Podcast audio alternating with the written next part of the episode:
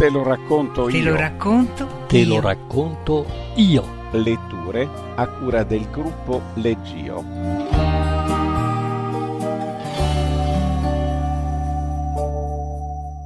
La verità sulla vicenda del signor Valdemar di Edgar Allan Poe.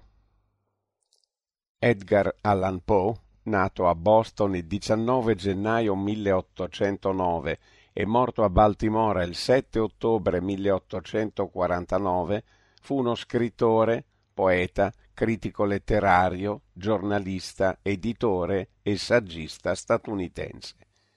È considerato uno dei più grandi e influenti scrittori statunitensi della storia, inventore del racconto poliziesco, della letteratura dell'orrore e del giallo psicologico.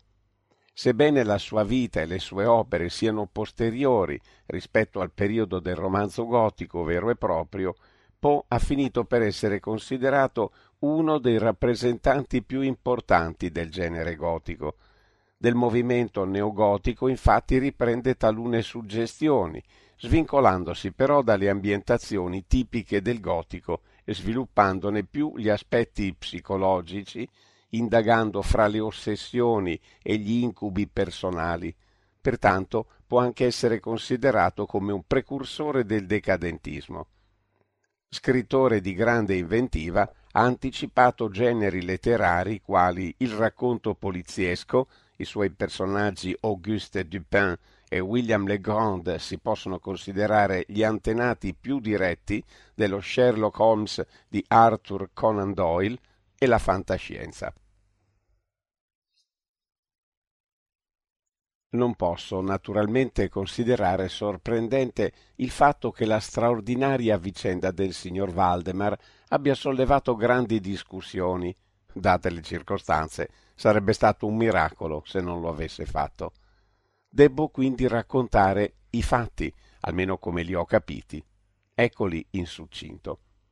Il mio interesse negli ultimi tre anni si era diretto più volte ai fenomeni del mesmerismo e circa nove mesi fa avevo rilevato che negli esperimenti condotti finora risultava un'inspiegabile omissione. Nessuno era mai stato mesmerizzato in articulo mortis. Restava da stabilire prima se esisteva nel paziente una certa disponibilità all'influenza magnetica, se essa si conservava o veniva esaltata in tale condizione e infine se si poteva ritardare l'approssimarsi della morte con il processo ipnotico. C'erano anche altri aspetti interessanti, ma questi mi attraevano di più, specialmente l'ultimo, per l'enorme interesse delle sue conseguenze. Mi guardai intorno per trovare un soggetto da sottoporre a queste particolari prove e pensai al mio amico, il signor Ernest Valdemar, ben noto compilatore della biblioteca forensica e traduttore in polacco sotto lo pseudonimo di Issachar Marx, del Wallenstein e del Gargantua. Il suo temperamento particolarmente nervoso lo rendeva un ottimo soggetto per esperimenti di magnetismo. In due o tre occasioni l'avevo addormentato con poche difficoltà, ma non avevo ottenuto quei risultati che mi attendevo, tenuto conto della sua costituzione. Aveva una volontà che non riuscivo mai a controllare efficacemente e interamente, e in quanto alla chiaroveggenza non ero mai riuscito a realizzare con lui qualcosa di notevole. Quando mi erano venute le idee cui alludevo, era del tutto naturale che dovessi pensare al signor Valdemar, Conoscevo troppo bene la filosofia realistica dell'uomo per temere scrupoli da parte sua. Non aveva in America congiunti che avrebbero potuto interferire. Parlai con lui con franchezza di questo argomento e con mia sorpresa dimostrò vivo interesse. Ho parlato di sorpresa perché fino ad allora aveva sempre acconsentito ai miei esperimenti sulla sua persona, ma senza dimostrare mai una particolare simpatia per quel che facevo. La sua malattia era di quelle che consentono una previsione abbastanza precisa dell'epoca della morte e si era concordato che mi avrebbe avvertito quando mancavano all'incirca ventiquattro ore al momento previsto dai suoi medici per il suo decesso. Sono ora trascorsi più di sette mesi da quando ricevetti dal signor Valdemar in persona il seguente biglietto. Mio caro P. Può senz'altro venire ora. D ed F sono d'accordo nel prevedere che non arriverò alla mezzanotte di domani e io credo che siano molto vicini al vero. Valdemar. Ricevetti il biglietto mezz'ora dopo che era stato scritto e quindici minuti dopo ero nella camera del moribondo. Non lo avevo visto da dieci giorni e fui stravolto dalla spaventosa alterazione che il breve periodo aveva scavato sui suoi lineamenti. Il volto aveva un colore plumbeo, gli occhi erano spenti ed era talmente emaciato che gli zigomi avevano lacerato la pelle. Tossiva espettorando e il polso era appena percettibile tuttavia aveva conservato sorprendentemente il controllo della sua mente e un certo vigore fisico. Lo assistevano i dottori D ed F. Dopo aver stretto la mano di Valdemar, presi da parte i due signori e ottenni da loro un dettagliato resoconto sulle condizioni del malato. Il polmone sinistro era da diciotto mesi in stato cartilaginoso, quasi calcificato e senz'altro privo di ogni funzione vitale. Il destro aveva la parte superiore parzialmente, anche se non interamente, calcificata, mentre la regione inferiore era ridotta ad un ammasso di tubercoli purulenti. C'erano numerose estese perforazioni e in un punto s'era formata una vasta aderenza irreversibile alle costole. Questo stato del polmone destro si era palesato da poco. Indipendentemente dalla tubercolosi, il paziente sembrava affetto da aneurisma dell'aorta, ma l'alterazione ossea ne rendeva difficile l'accertamento. Era opinione di entrambi i medici che Valdemar sarebbe morto all'incirca alla mezzanotte dell'indomani, domenica. Erano le sette di sera del sabato. Lasciando il capezzale del malato per parlare con me, i dottori D ed F lo avevano salutato per l'ultima volta e non avevano intenzione di tornare. A mia richiesta accettarono tuttavia di venire l'indomani alle dieci di sera a dare un'occhiata al malato. Quando se ne furono andati, parlai francamente con il signor Valdemar sull'argomento della sua prossima fine e più particolarmente degli esperimenti che intendevo fare. Si dichiarò ancora una volta pienamente consenziente e perfino ansioso di vederli attuati, così da pregarmi di cominciare subito. Ritardai quindi l'operazione fino alle otto della notte successiva, quando l'arrivo di uno studente in medicina che conoscevo bene, il signor Theodor L., mi avrebbe tolto ogni ulteriore scrupolo. Originariamente avevo previsto di attendere i medici, ma fui indotto a cominciare in primo luogo dalle pressanti richieste del signor Valdemar e poi dalla mia convinzione che non c'era un minuto da perdere, visto che stava rapidamente consumandosi. Il signor L fu così gentile da aderire alla mia richiesta di prendere appunti su tutto quello che avveniva ed è proprio dalle sue note che riporto, riassumendola o copiandola parola per parola, la maggior parte di ciò che vi narrerò.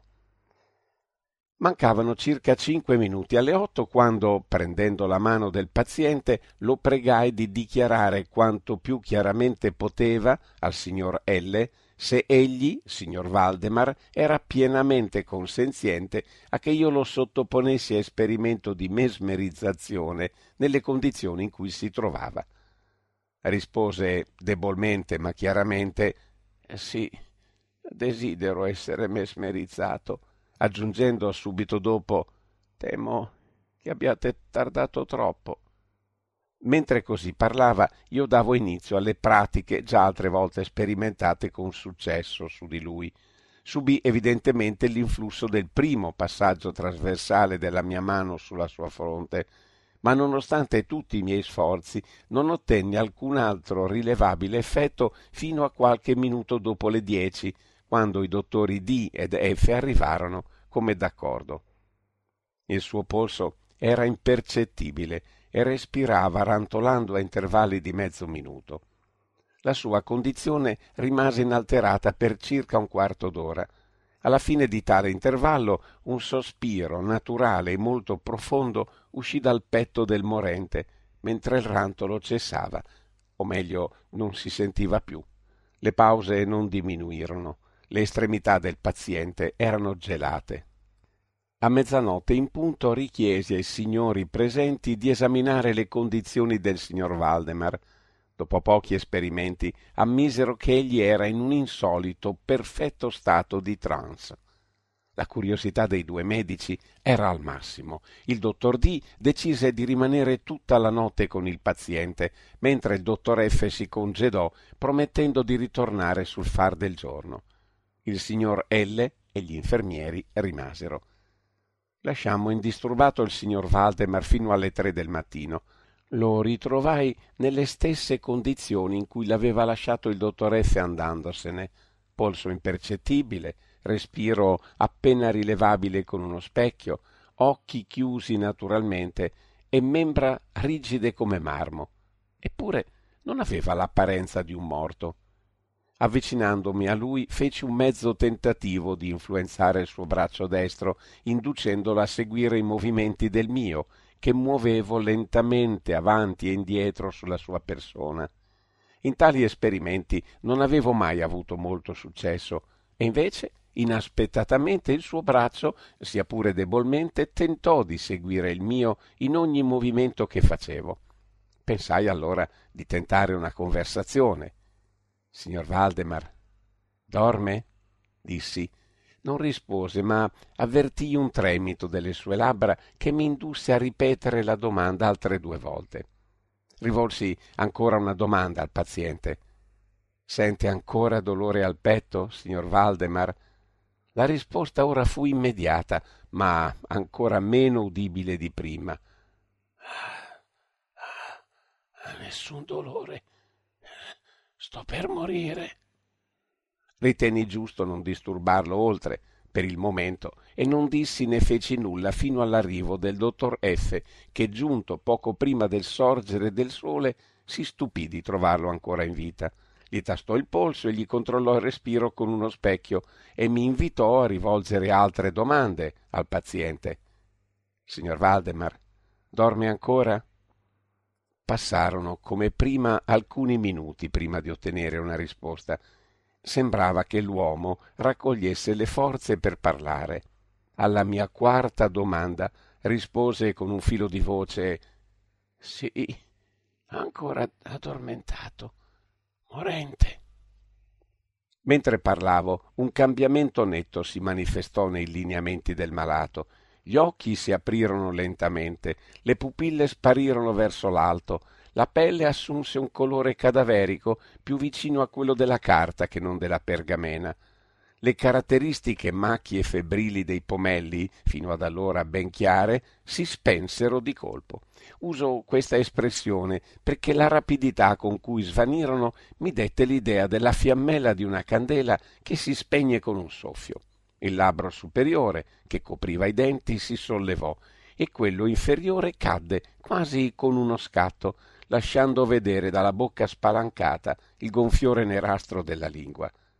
Penso che nessuno dei presenti fosse alla sua prima esperienza con gli orrori della morte, ma l'aspetto di Waldemar era così orrendo in quel momento che ci fu un generale arretramento dai bordi del letto. Non c'era più alcun segno di vita sul volto del signor Valdemar e ritenendolo ormai morto stavamo per affidarlo alle pietose cure degli infermieri quando fu notata una violenta vibrazione della lingua che continuò forse per un minuto. Al termine, dalle mascelle abbandonate e immobili, uscì una voce che sarebbe folle descrivere ci sono due o tre espressioni che potrebbero darne un'idea sia pure approssimativa. Eh, potrei dire, per esempio, che il suono era aspro, rotto, cupo, ma l'orrore dell'insieme è indescrivibile, perché nessun suono simile è stato mai udito al mondo. Due caratteristiche della voce, ritenni allora e ritengo ora, possono dare un'idea dell'intonazione e della sua peculiare disumanità. In primo luogo sembrava che la voce arrivasse alle nostre orecchie, o almeno alle mie, da grande distanza. In secondo luogo essa mi colpì, temo che non riuscirò a farmi comprendere come una massa gelatinosa, vischiosa colpisce il tatto. Ho parlato di suono e di voce, intendo dire che il suono era quello di sillabe distinte, meravigliosamente, sorprendentemente nitide. Il signor Valdemar parlava chiaramente in risposta alla domanda che gli avevo posto qualche minuto prima. Gli avevo chiesto se dormiva ancora. Ora diceva Sì, no, io ho dormito. E ora, ora sono morto. Nessuno tentò di negare o cercò di reprimere il brivido di orrore che queste poche parole erano riuscite a suscitare. Il signor L, studente in medicina, svenne. Per quello che riguarda le mie impressioni, non pretendo di renderle comprensibili. Per quasi un'ora tentammo con ogni mezzo di far rinvenire il signor L e quando ritornò in sé ci accingemmo di nuovo a un esame del signor Valdemar rimase nelle stesse condizioni che avevo ultimamente descritte, con l'eccezione del respiro, che non appannava più lo specchio. Un tentativo di estrarre sangue da un braccio fallì. Inoltre il braccio non rispondeva più alla mia volontà e mi sforzai invano a fargli seguire la direzione della mia mano l'unica manifestazione dell'influsso mesmerico si riscontrava nel movimento vibratorio della lingua ogni qualvolta rivolgevo al signor Valdemar una domanda. Sembrava fare uno sforzo per rispondere, ma la sua volontà non era più sufficiente. Alle domande poste da chiunque altro dei presenti sembrò del tutto insensibile, sebbene io tentassi di mettere ognuno di loro in un rapporto mesmerico con lui. Credo di aver esposto tutto quanto serve per comprendere lo stato del paziente a questo punto. Si trovarono altri infermieri e alle dieci lasciai la casa in compagnia dei due medici e del signor L. Da quel giorno fino al termine della settimana scorsa, per un intervallo di sette mesi, continuammo a fare visite giornaliere al signor Valdemar, accompagnati sempre da medici o altri amici. In tutto questo tempo il paziente rimase sempre in questo dormiveglia esattamente come l'ho descritto prima. Gli infermieri continuarono sempre ad assisterlo. Venerdì scorso decidemmo di fare l'esperimento di svegliarlo, o quantomeno di tentarlo, e fu forse il risultato infelice di questo ultimo tentativo la causa delle tante discussioni nei circoli privati e di quelle reazioni popolari che in gran parte non posso non giudicare ingiustificate.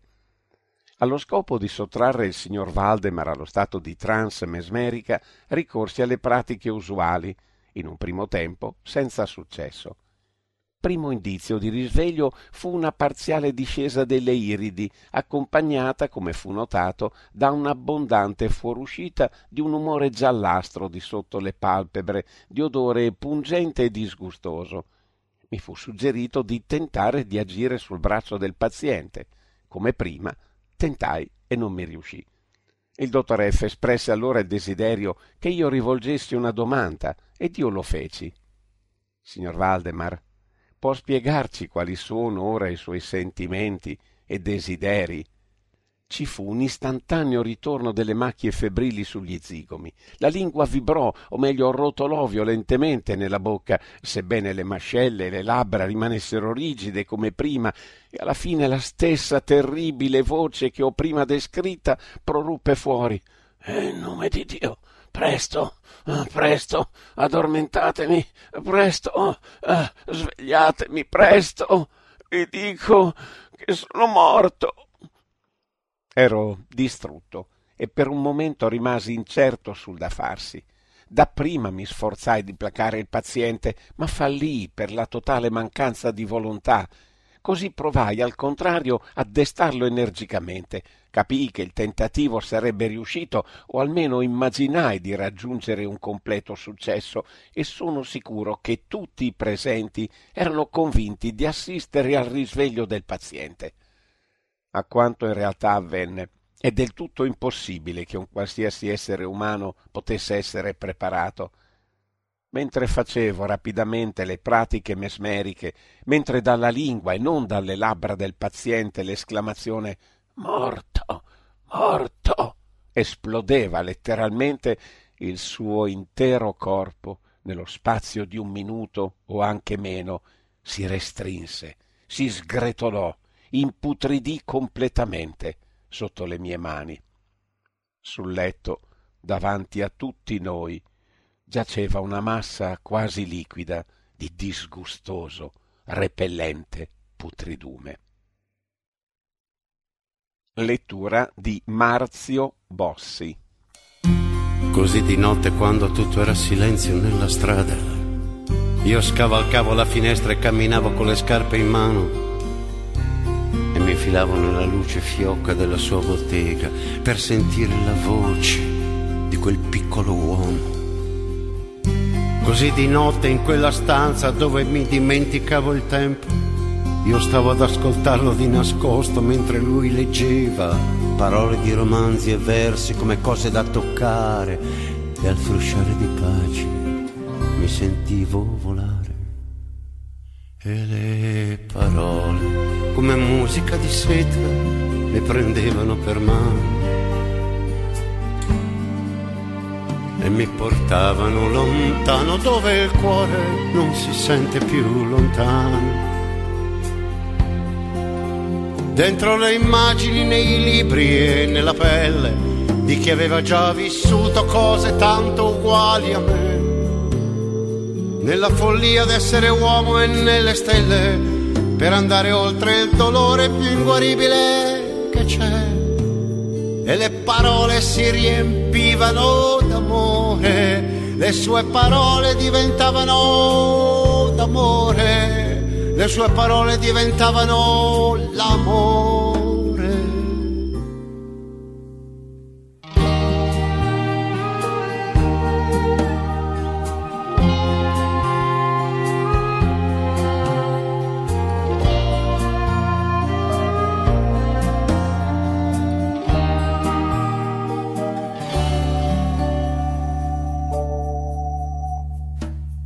Così la notte quando gli incendiarono la casa e la gente rideva e diceva che era finalmente ora, capì che c'è davvero una diversità infinita tra imparare a vivere e imparare la vita.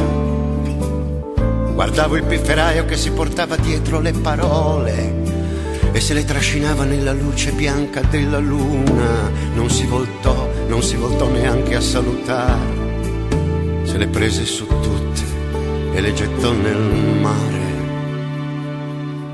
E le parole del libraio da quella sera se ne andarono per sempre e mi lasciarono con gli occhi di un bambino che non può sognare più. Tutte le notti torno con le scarpe in mano vedere se da qualche parte le riporterai. Di giorno provo a ricordarmele ma è invano. Troppi uomini non cambiano e non cambieranno mai. Parlano tutti ma non dicono parole.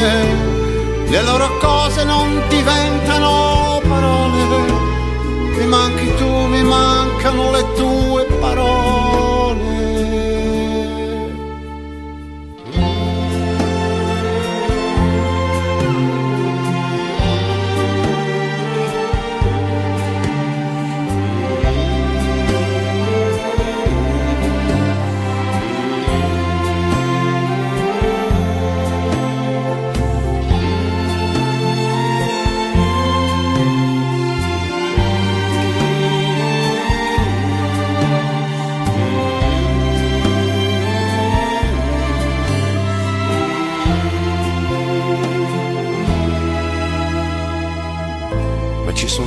Scendendo verso il mare mi sembra come di sentirti e non ti vedo.